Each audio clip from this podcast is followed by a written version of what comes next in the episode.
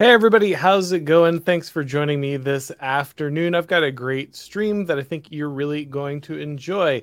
Now, we've been working hard on this for a while, but we are finally at our fifth and final episode going through uh, uh, Alexander Dugin's fourth political theory. We've kind of moved through each chapter, each section of the book here, outlining the different theories that Dugin is expounding, his ideas, where he's going with this fourth political theory what those things mean. And today we're going to be taking a look at the last two chapters, along with two appendices, which I think are interesting. They introduce some interesting ideas as well. And as always, helping me unravel the mystery of Dugin is Michael Millerman. Michael, thanks for coming on. Good to be with you. Absolutely. So let's just go ahead and jump in on chapter 13 here. Now, chapter 13 is about gender in the fourth political theory. And this is another one where I'm a little doubtful on some of the things that uh, Dugin asserts. I think he gets a little kind of tricky with his language or, or doesn't say uh, some some things with his language, though he is also, again, of course, looking at Dasein here. And this is a concept I'm not as familiar with. I haven't read my Heidegger yet. So there might be uh, some insights here that you can unlock for us as we get started. Uh, but he talks about early on the gender of politics, how in other political theories, the modern political theories, the dominant gender is male. And for anyone to really participate in politics, to be a person in the political sense, one must be male. And so, even in these different political theories that might challenge the supremacy of males in politics or patriarchy or these kind of things, the only thing they end up doing is trying to shift women into the male role to make them fully human by making them more male. Do you want to expound a little bit on kind of his his understanding of uh, the kind of the political gender as male? Sure. So you could say his question is kind of like this each political theory has its own understanding of what the genders should be. So he does distinguish at first between biological sex and sociological gender. So we're in the realm here of the political standards, ideals, or conceptions. And he does say that according to the classical liberal conception, it's the wealthy, urban, white, rational male. And that you could imagine a situation where, for example, for the sake of equality, you don't try to make women more like that standard. Rather, you try to make men more like a female standard, for example. That would be another way of equalizing the sexes. So in his analysis, he shows the typical model of the liberal man and woman, the typical model under the communist uh, ideology, and the typical models under the fascist ideology. And I think if we ask ourselves, you know, doesn't your conception of the classically liberal man, the communist man, and the fascist man, uh, they give you different pictures. And the classically liberal woman and the communist woman, the fascist woman, they would probably also give you different pictures. So that's what he's interested in assessing how the gender roles differ in those different models. And obviously, because he's rejecting all three of them, he has to think about what an alternative might look like. Right. And so, in the kind of the liberal uh, sense, he says that liberalism accepts accepts kind of the urban white male as the the core uh, political actor. In the Marxism, it attempts to kind of destroy this idea of gender, but ends up failing in practice. And then in fascism, it actually exalts the the white male, the urban white male, beyond a uh, the just the actor to kind of the ideal. Yeah, he says the third political theory it intensifies some of those attributes. Mm-hmm. So no mm-hmm. longer just the white male, but the Nordic white male. No longer just rationality, but hyper rationality, super rationality, or the image of the Superman. Not just a man of action, but the man of the will to power. So that kind of uh, carries forward some of the tendencies of, of the liberal model, but just sort of to the to a higher degree or to a more intense extent.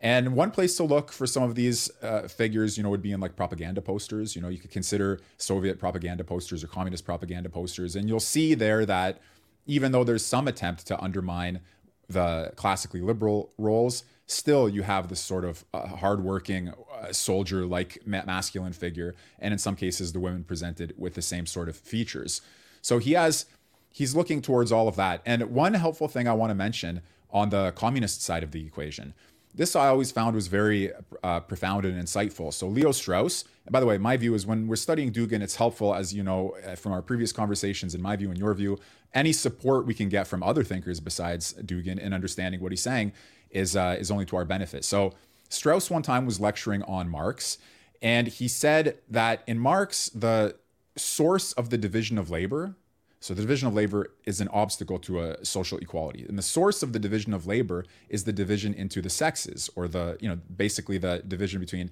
men and women. So if you want to overcome the division of labor, you have to overcome the division between the sexes, which already tells you that in Marxist ideology, uh, broadly speaking, there's a kind of orientation towards overcoming that bifurcation and towards overcoming the firmly rooted roles of men and women, which would be very different from the fascist or the liberal models. So, yes, he also says, you know, fascism has introduced uh, into post-liberal or post-modern interpretations of gender some like BDSM elements and so on. Um, and he, uh, in all of this discussion, you know, I think there was an article that came out some years ago called Alexander Dugin queer theorist question mark because people read this chapter and they were like, what exactly is going on? He wants to overcome. He apparently wants to overcome the classical gender divisions, whether they're liberal, communist, or fascist. And his proposed solutions, which we'll talk about in a minute, are, are so suggestive and elusive that people were able to wonder all kinds of things about the meaning of this uh, of this chapter. But for sure, you know, the idea that you're going to be the white, rational European male of property who's, you know, that sort of who cuts that figure, for Dugin, that is just too liberal in the classical sense, too modern, too outdated and no longer defensible, no longer feasible, no longer desirable. But so too the uh, communist and fascist alternatives. Yeah, I can definitely understand looking at this, you know, chapter how it can easily be read that way. I mean, he he starts out by immediately, like you said, separating biological sex and gender, talking about how uh, you know these gender roles are the you know only understood as valuable in a, that the man is the actor here. It's it's you know like you said later on we'll get to his some of his solutions that also kind of talk about destroying some of these distinctions. And it does in many ways sound like some aspects of modern gender theory if you're not looking very closely at them. So uh, you know that context is is certainly very important as we kind of move forward here yeah. So uh, just one. Well, quickly, I want to say one mm-hmm. one part of this argument, which we saw earlier versions of, and in the chapters we're still going to discuss. You see other versions of it.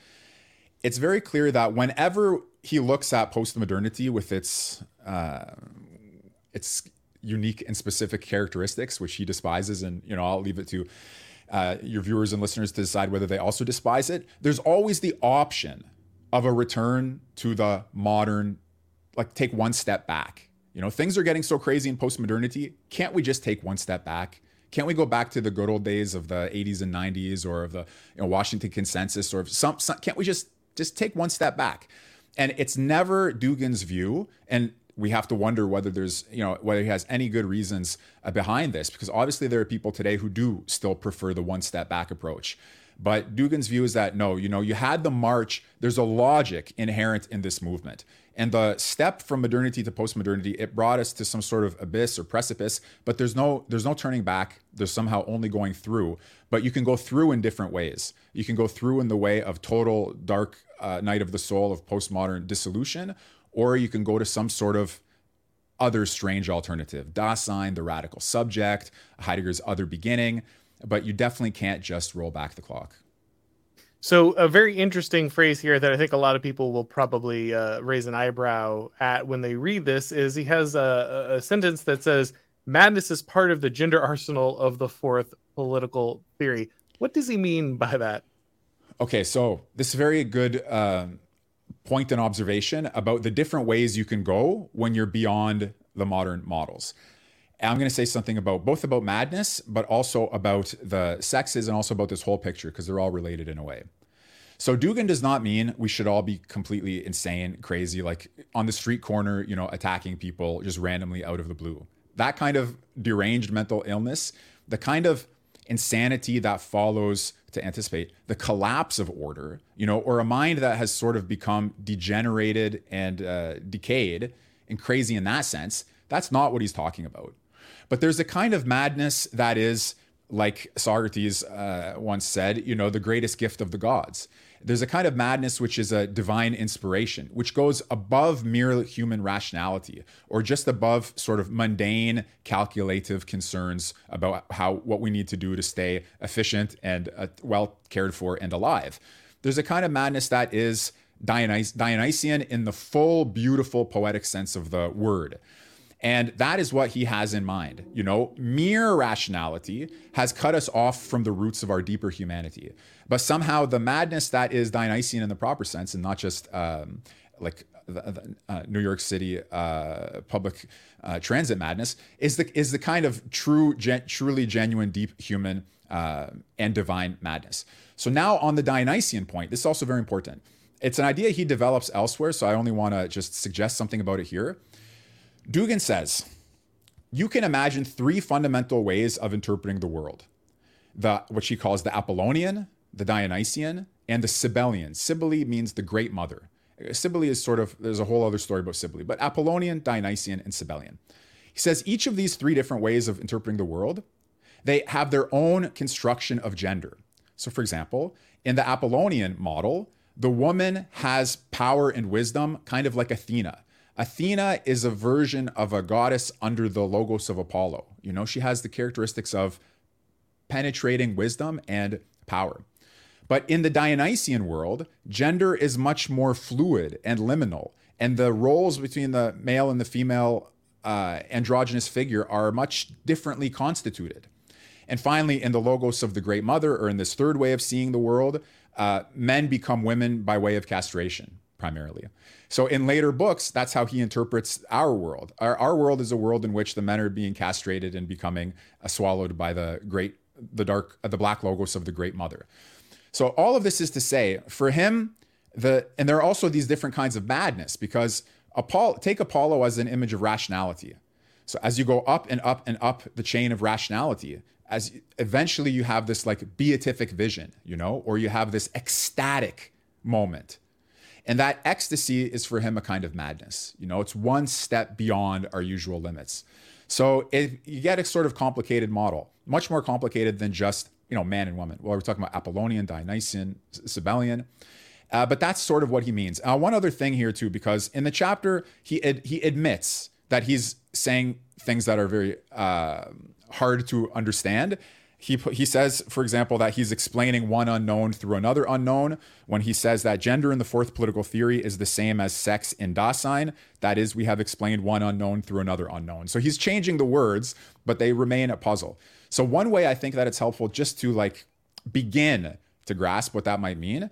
So biologically, let's say it's very straightforward. Okay, with 99.9% of the time, man and woman. And sociologically, also 99.9% of the time, let's say it's pretty straightforward. But then you have a question. What if you believe man is primarily characterized not by his sexual organs and so on, but by his soul or by his intellect? And then you say, okay, are souls gendered? Well, now it's slightly more complicated. You know, it's very clear somehow that bodies are gendered. You know that like your biological existence has a, has a sexual uh, identity. That's sort of you know straightforward. But if you believe that you're a spirit in a body, is your spirit also gendered in the same way? Like people don't typically think that the the soul has sexual uh, genitalia. So how do you start to think about the sexuality of the soul? or the sexuality of the spirit. In this case, that's like a hint to why for Dugin the question of the sexuality of Dasein can also be open or strange. Because we have the whole problem of how does our body, bodily biological self, interact with this other transcendent or spiritual dimension of ourselves. So that's sort of what he's trying to puzzle out. Yeah, to and you know, I'll say this uh, you know, forgive me uh for, for doing this. It does sound a little gnostic, right? in in this way that we're that we need to separate that these things aren't in interplay and instead they need to be separated and, and understood uh, with without context to each other. But, yeah. So uh, again, I only I only suggested about the soul as a like so that you could get the sense of the problem or the question because in Heidegger's philosophy, there's not. I mean, the body somehow or the bodily self is under theorized in a way in Heidegger, but he's more interested in our relationship to being. But there's a all I meant to point to was the, that kind of question. So mm. not necessarily that we are body, soul, and spirit, and we have to figure out where does our you know masculinity or femininity come from, but that if you consider the human being from some transcendental perspective or existential perspective, like Heidegger does, then it just becomes more complicated than if you're merely looking at, you know, let's say, uh, the other telling signs of uh, sexuality and gender identity. I gotcha.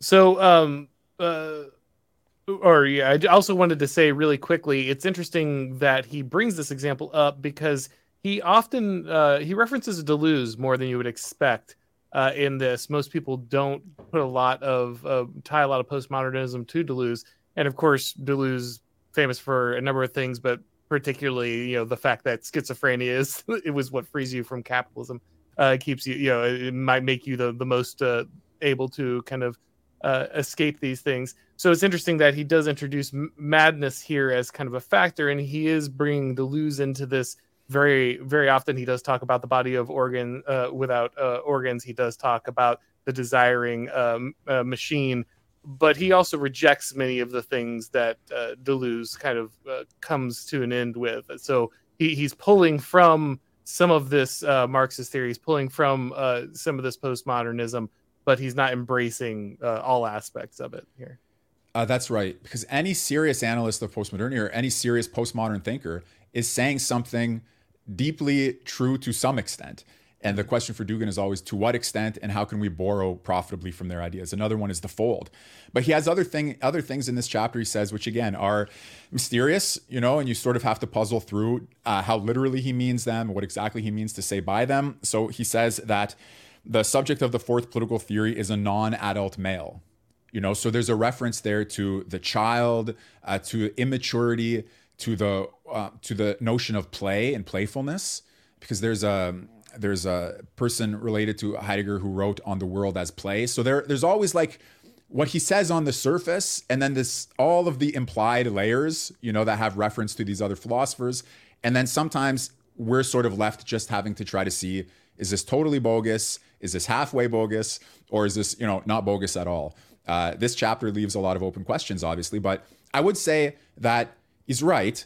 Gender does shift under these different ideologies. The gender models and roles and the the ideal man and woman, the ideal type changes with the ideology. Okay, that seems fair enough to say. And so if you're trying to get outside of the ideologies, you're left with the question, what would be the new ideal type? And only other thing I want to add uh, on this chapter that I think it's kind of clearer here than it is elsewhere that not everybody who criticizes postmodernity and who criticizes the current state of post-liberalism goes into all of this existentialist uh, Heideggerian side of things. So take for example, again, my other key point of reference, Leo Strauss. His alternative was to have recourse to the notion of nature, human nature. You know, human the ideologies may tell you something different, but the underlying human nature doesn't change. All that changes is the way that the ideologies force you to interpret it, or the way they lie about it, or the way they try to push another version of it on you. But you can expel nature with a pitchfork, nevertheless, it returns.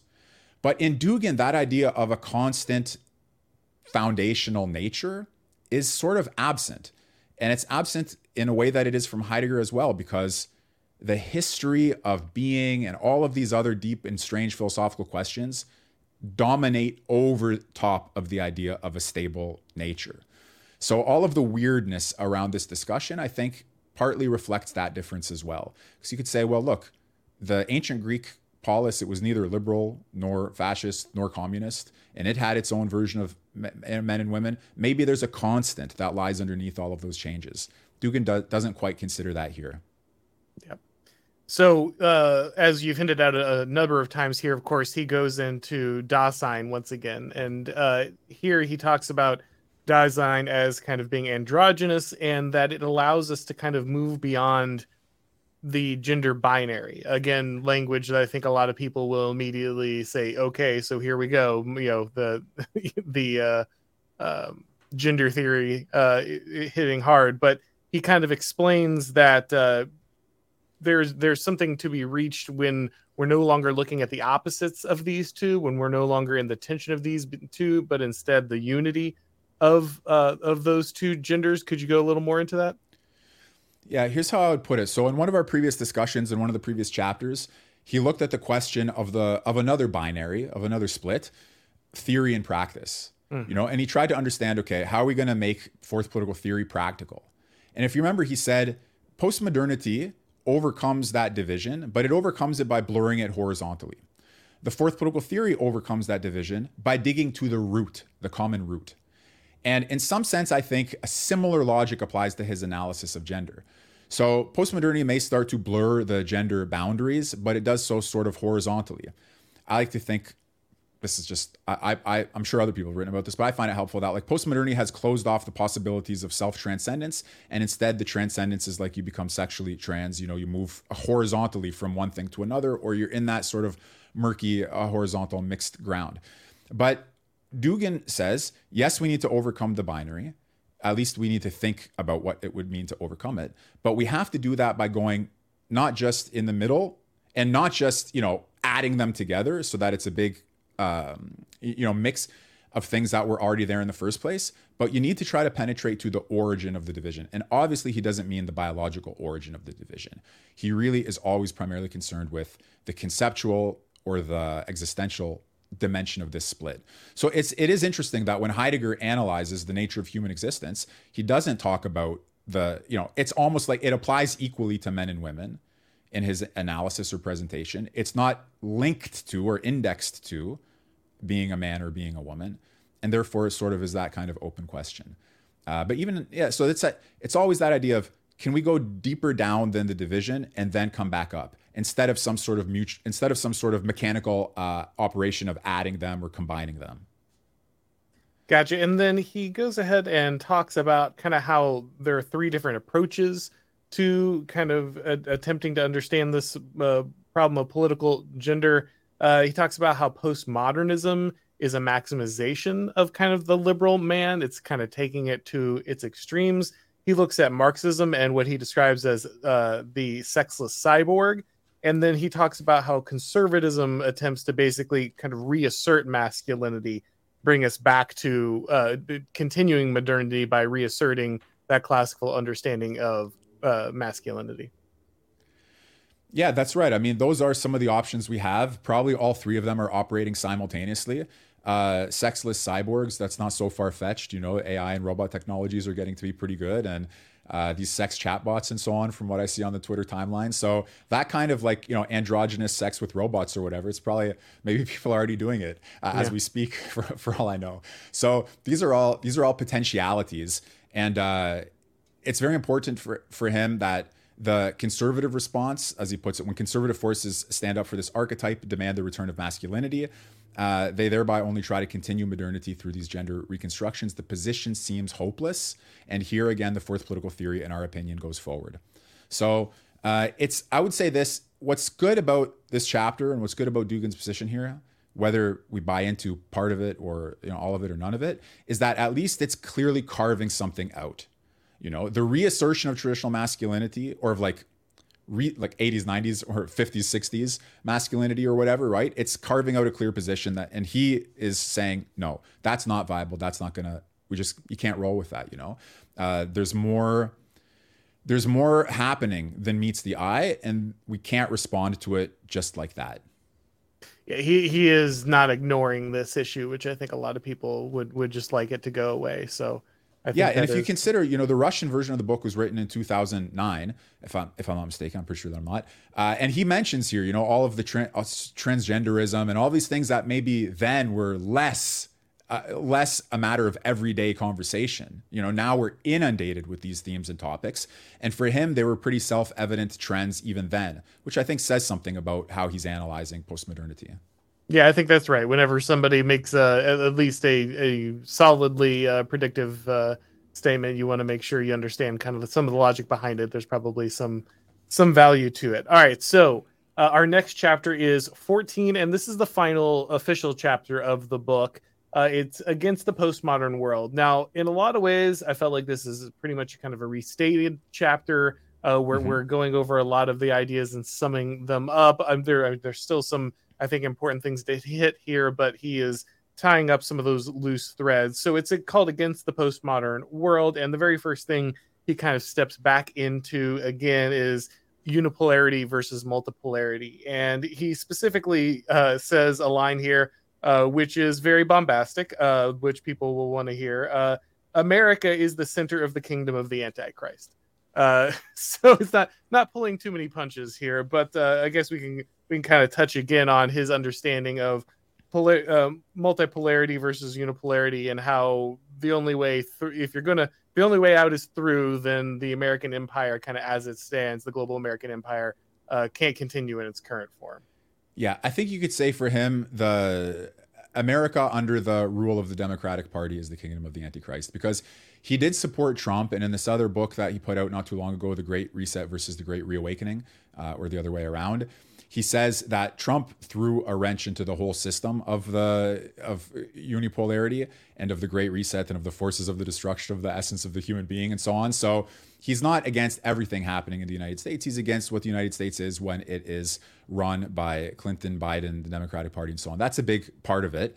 But it's also uh, worth noting, in my opinion, uh, restating because we said something like it earlier that even within America and within the West, there are defenders of the pre-modern West, or let's say of you know of the genuine, true uh, roots of uh, American identity, and it's really this hostile takeover of the West and the hostile takeover of America that, in my view, anyway, he's primarily against. So anybody who has that spirit of unipolarity in them would be representing the bad guys from his point of view.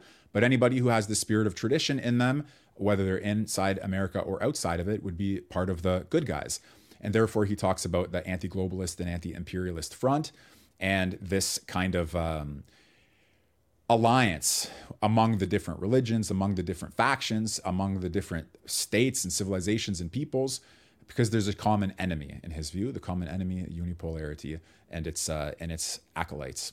So, for what it's worth, I mean, I think there are parts uh, of this chapter of this particular part of the chapter that are important where he says Muslims shouldn't fight Christians, Christians shouldn't fight Jews. You know, don't make this a religious holy war because, in fact, when you defend tradition, you're defending somehow the right of each of those other players to have its place in the world. So the common enemy is the one who wants to wipe out the possibility of a tradition, uh, custom, a faith, and so on.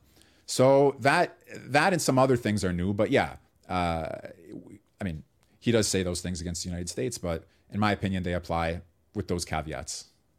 Yeah, he, he does as he did previously when he used this kind of language. Does specifically say there are people inside the United States who stand against this. They will be essential to kind of opposing this, and so he does give that caveat. Uh, to be fair, and yeah, it does it does kind of uh, like you said. He frames this as you need to have all people of tradition, all people who would oppose kind of this current ruling order to stop squabbling and move together you, together as one you you do kind of get the feeling of the Lawrence of Arabia where all the tribes need to be united to to you know fight against the the force that would otherwise kind of collapse their their different traditions but they seem unable to actually uh, you know work together and so they are divided and destroyed individually.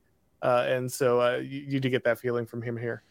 I will say you know, I, I started working on Dugin in 2011. That's when I began translating this book. And since then, I've had a lot of students and professors and people, you know, talk to me about Dugin and his ideas. And yeah, I do get the sense because some of them have been religious uh, Jews, some of them have been Muslims, some of them have been Christians. You know, some of them are traditionalists of another sort or stripe. Some of them just are American patriots who don't like what's happening with the uh, current American regime and so on.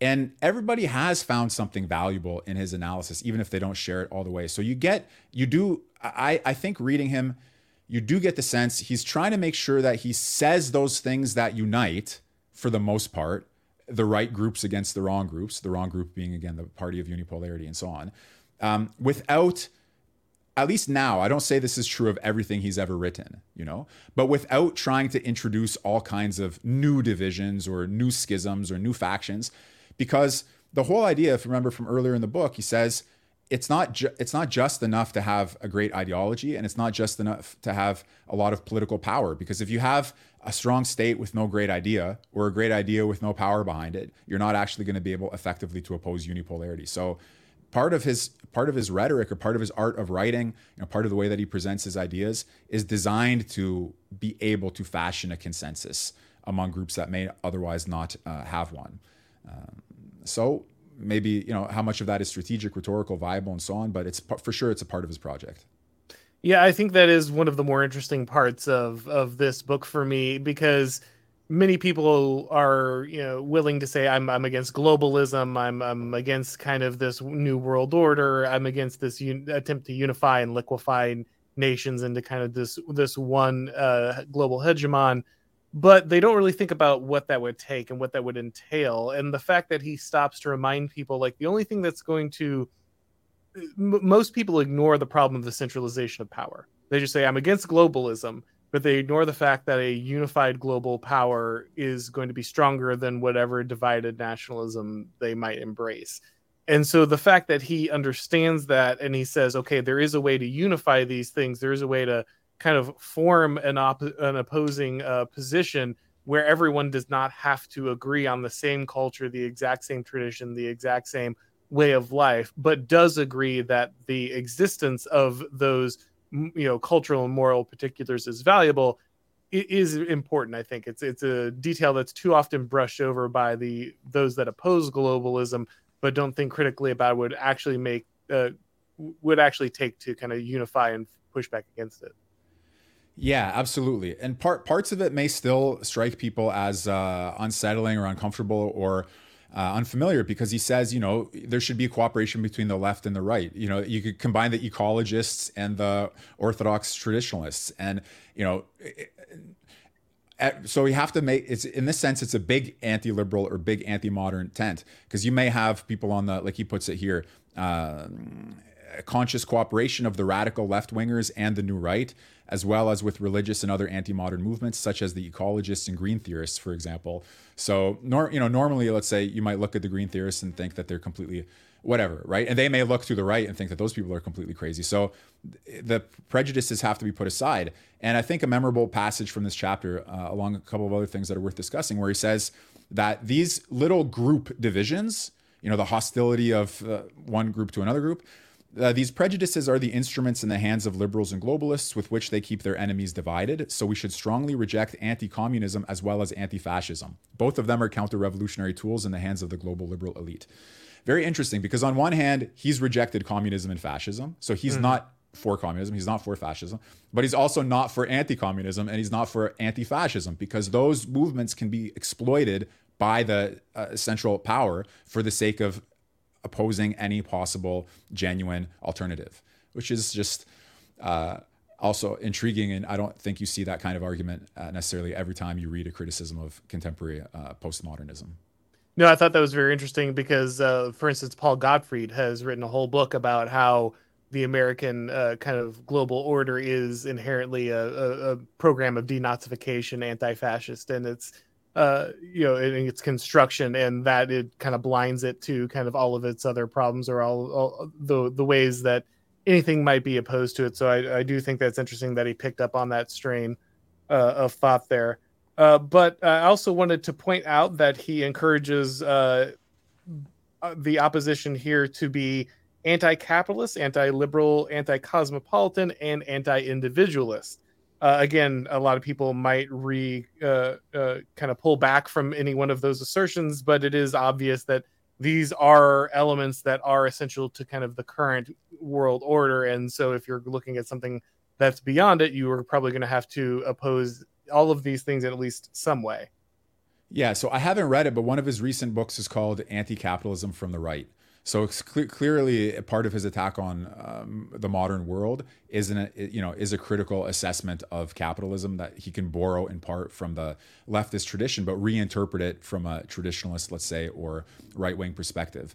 Uh, obviously, people who are all in on the social and political virtues of capitalism won't like that. But even so, you learn from people who have criticized your position, and therefore it's worth considering. Uh, one thing, uh, one thing I want to say about an earlier page in this chapter just because I think it's helpful. So, way back near the beginning of the book, when he started talking about the towards the fourth political theory, the subject of the fourth political theory, and he said it's going to reject the individual, the class, the race, and the state. It's going to posit something else. Uh, one thing he said then was, you know, as we look for possible key players of the fourth political theory, ultimately hits upon Dasein. But as we look at it, we can see like combinations. So, for example, maybe you you know combine like National Bolshevism. You've somehow you've combined the uh, class concern of communism with the ethnic or state concern of fascism or something like that. So some people who have written about this book are like, yeah, all Dugin's trying to do is to combine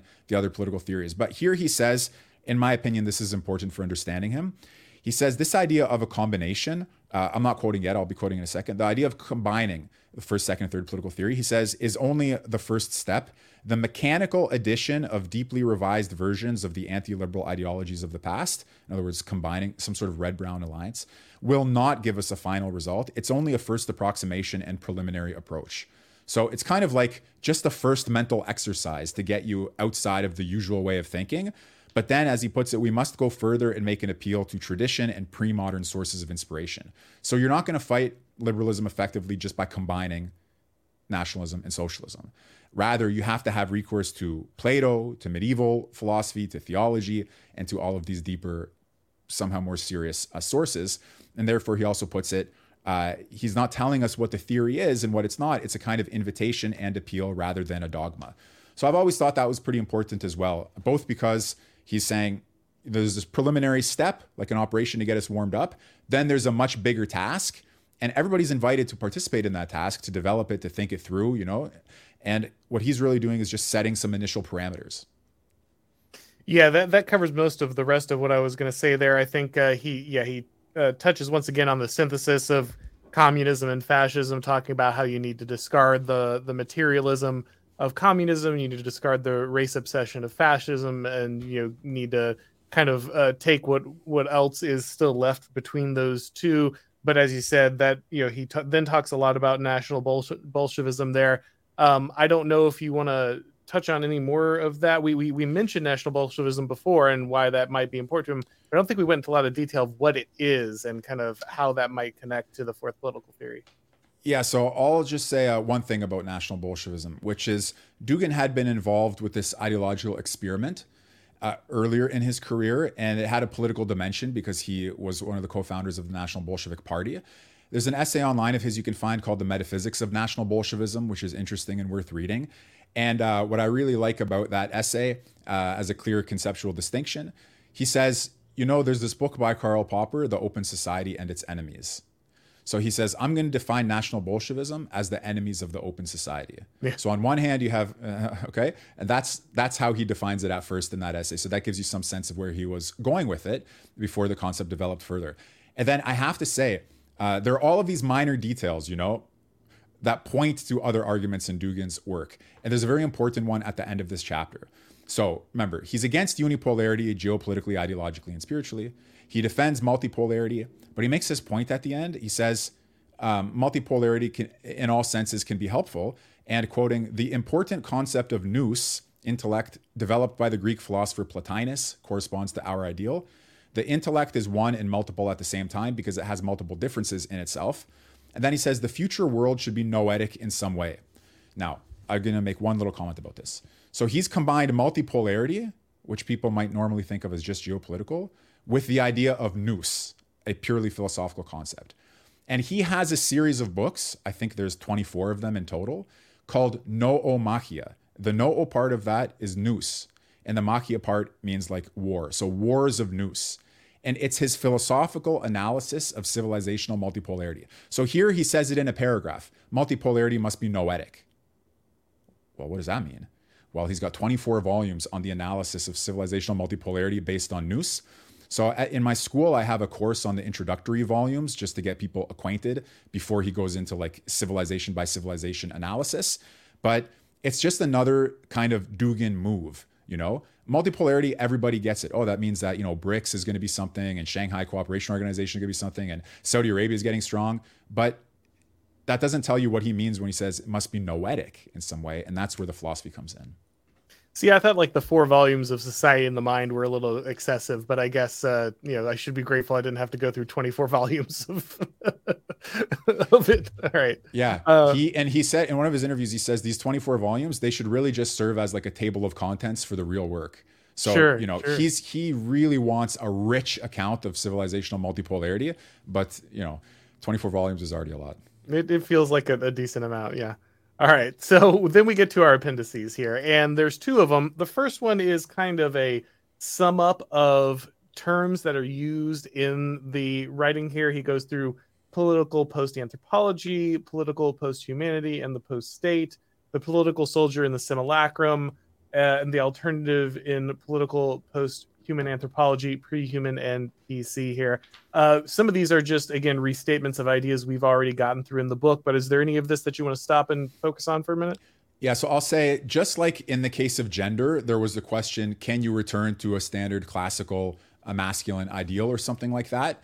So too here he says in the postmodern state of affairs, can you just return to the figure of the political soldier, someone who's willing to fight and die for his idea? That's a modern, uh, for in his view anyway. You know, there were political soldiers, but in in our virtual postmodern state, it would be like a self-parodying weird simulacrum type thing. You know, like it's there's no longer a space in the world for genuine political soldier. That would be another example of taking a step back. So that's why I said in the logic of gender, in the logic of the ideologies, and here in the logic of the figure of the political man, there's no taking a step back. So I think that's a helpful idea. And then there's some things he says that, again, I don't know, the references to Deleuze for sure, but also where he says, you know, the um, now how fashion, celebrity, glamour, show business, they're inculcating ideas that to attain material prosperity, one doesn't need to earn money through work. One must instead be recognized by the relevant social set, become a member of the ever changing glamour network. All of these things, I think, again, trends that he identified there that have uh, continued and gotten even crazier. Actual work is not necessary, it's optional. That made me think of all those TikTok videos of like a day in the work of a Google employee where they're just sitting around looking pretty or whatever. Mm. Uh, that's, you know, the post, the post state in a nutshell. And then he has other just nice phrases like it's a sort of pirate republic placed in cyberspace or a Brazilian carnival, uh, a hallucinatory game. So somehow, you know, it's all related to the things he said before in this sort of unreal virtual parody, confused parody of the earlier states of relative normality, but we also just can't return there. All right. So uh, the next uh, appendices is an interesting one. Uh, it, I don't know what the context came in for this. If it was a separate chapter, I know you helped to translate this, so maybe you, you know better how this kind of ended up where it did. But it's called the Metaphysics of Chaos. Yeah, so I didn't translate this chapter, and I'm not. Uh, I wasn't involved with the compilation of the text, so okay. it combined some of the original chapters of Fourth Political Theory with some other ones.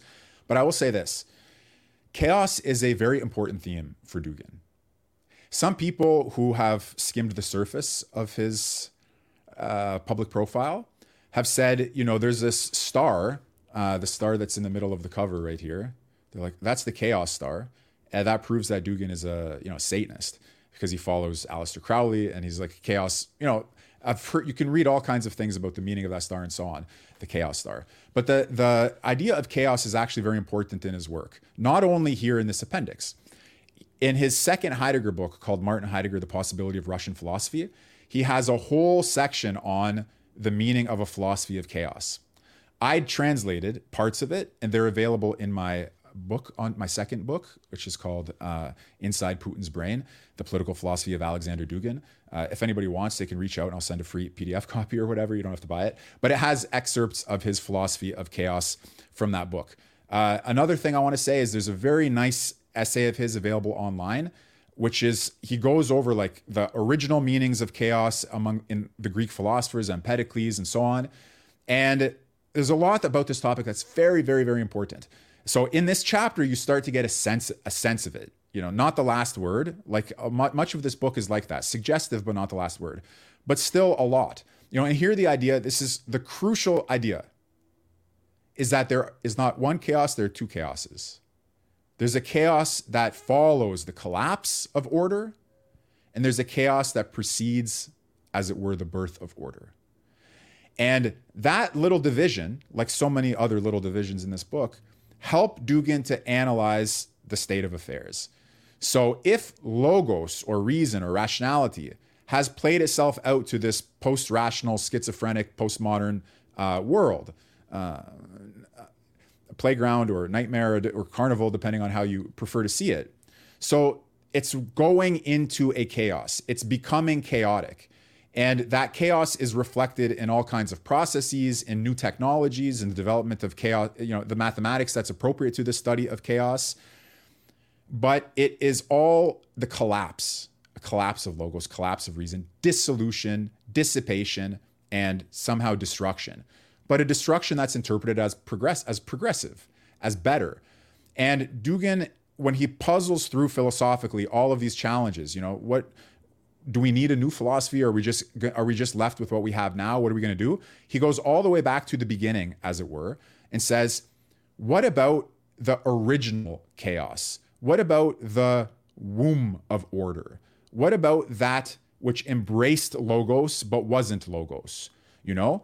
And it's again some people might hear that and be like this is totally abstract this is totally useless it doesn't solve any real problems but it doesn't matter because whenever we think about things like rights or the state or authority, legitimacy, we're always going to be thinking quote unquote abstractly, but in ways that do have a lot of relevance.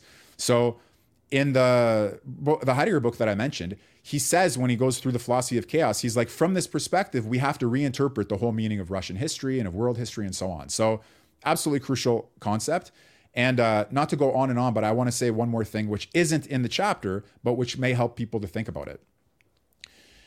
The natural opposition is between chaos and order. Like people who read Jordan Peterson or whatever else, you know, may be familiar with that kind of opposition. So if the natural, I mean, in this chapter, he talks about chaos and logos, but another natural opposition to chaos and order. So when we think about international affairs, when we think politically, usually we think in terms of order, new world order, as you mentioned earlier, a fight for the global order, you know, a multipolar world order. And one of the things that Dugin tries to bring out is that it's not just a new order that's at stake. It's not just the nature of order in the world that's at stake right now. It's also the nature of chaos that's at stake. And chaos is related to the processes around these wars because war is chaotic. So it's a huge theme for him, uh, way beyond this chapter. Uh, but as I say, this chapter is like a, fir- a good first exposure to it. Yeah, I think that hit most of the the notes I had on there. Is just uh, talking about how Logos was kind of the end of European philosophy, uh, kind of the two chaoses, the distinction that you had talked about there. That's important that I wanted to hit on.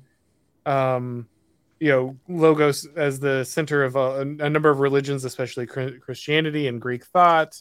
Um, and so, yeah, I think that that pretty much hits everything. Conservatism as kind of the restoration of Logos.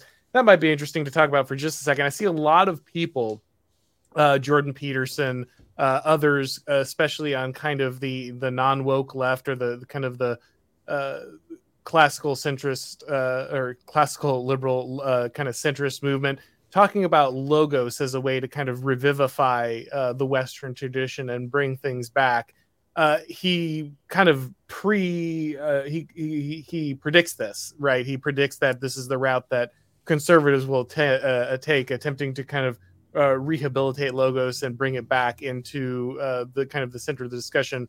But every time I hear people talk about this, it's always feels like them trying to do a disembodied rationalist version of Christianity. Uh, it always feels like them trying to find uh, kind of the remnants of Christian uh, ethos and kind of tie it together in a way that will become acceptable for people who are no longer able to be bound by kind of a religious ideal and I think that might be kind of part of what he's pointing at when he's talking about the, the, kind of these attempts will fail and it has to kind of move beyond that. But I didn't know if you wanted to expound a little bit on that at all. So there would be, in my view, different ways you could try to return to logos. You know, some of them would be a reassertion of a specific kind of rationality. Some of them may be an attempt to restore classical learning. You know, the cl- let's go back and uh, can't we all just go memorize Dante like we used to, or something like that? You know, the classical school model. Others may be a kind of uh, watered down Christianity, you know, or a very Jungified. Or, or so there are all of these possible ways that you could do it, but Dugin, again, following the logic that you can't take a step back unless you go back to the very origin, or the very source. That is always the sort of movement of his thought here. And one of the things that uh, I've observed, a lot of the slightly different from the point you made, but I've observed that a lot of, let's say, conservatives, Republicans, or you know, defenders of tradition, anti-postmodern thinkers, they want to go back to uh, let's let's learn Greek again and Latin again, and really let's do this sort of like encyclopedia of the cultural uh, treasures of the Western world. You know, in other words, the whole positive history of logos. But one of the things that Dugin is so adamant about is that in some way the postmoderns are right that you have to go to Nietzsche, you have to go to Heidegger, you have to go to those people who saw the end of logos, or at least who claimed to have seen the end of it, who claimed to have seen the its total loss of power and legitimacy, and who were able to analyze that process in a lot of detail.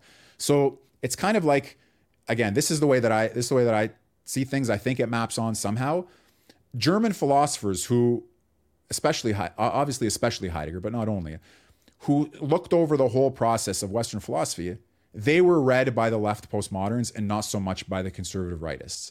And therefore, the combination of a desire to go back to the very origin of the whole drama of reason, of logos, the whole problem of being and non being in some sense, the whole problem of chaos and order, to go all the way back to the origin of that problem the conservative Republican, you know, somehow uh, classically oriented right would have to go where it doesn't want to go into German philosophy. And uh, that's why Dugin represents a very unique alternative. He's combined that concern with German philosophy, um, but in a way that is unfamiliar because we we tend to see that among the French postmodern leftists, not among the you know Russian postmodern rightists, as it were. But that's know, that's um, that's a key and crucial problem because even though it would be good, let's say let's say everybody at the table could agree, you know, it would be much better for people to read the Bible and Shakespeare and Plato and Cicero and all of these other uh, great works, you know, like you can get from a St. John's curriculum or something like that. That that would be much better than if they constantly read some sort of contemporary ideological trash. That's probably true. They would become more cultivated, more cultured. They'd have more points of reference and they would understand the whole heritage and the legacy of the Western world in a way that right now uh, is under attack. That's true. But will they have penetrated to the deepest dimension of the most fundamental problems?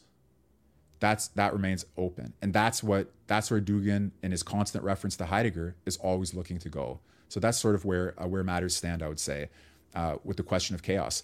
That's what it represents to him. It represents the the very source and origin of the tradition.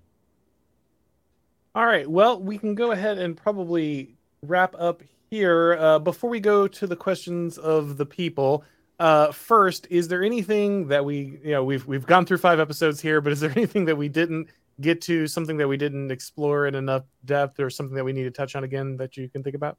No, I think we did a good job. Uh, all credit to you for covering the book uh, cover to cover. I'll just say for those who are intrigued enough to want to read more, there's definitely more to read. So there's The Rise of the Fourth Political Theory, which is part two. There are all of these other books that we referred to of Dugin's Ethnos and Society, beginning uh, with Heidegger, my book on him, and this. You know, there's a lot that you can read if you want to keep studying Dugin. But this was a great place to uh, to start, and for many people, a great place to finish too, because it does give you a nice round overview, I think, of his major uh, concerns.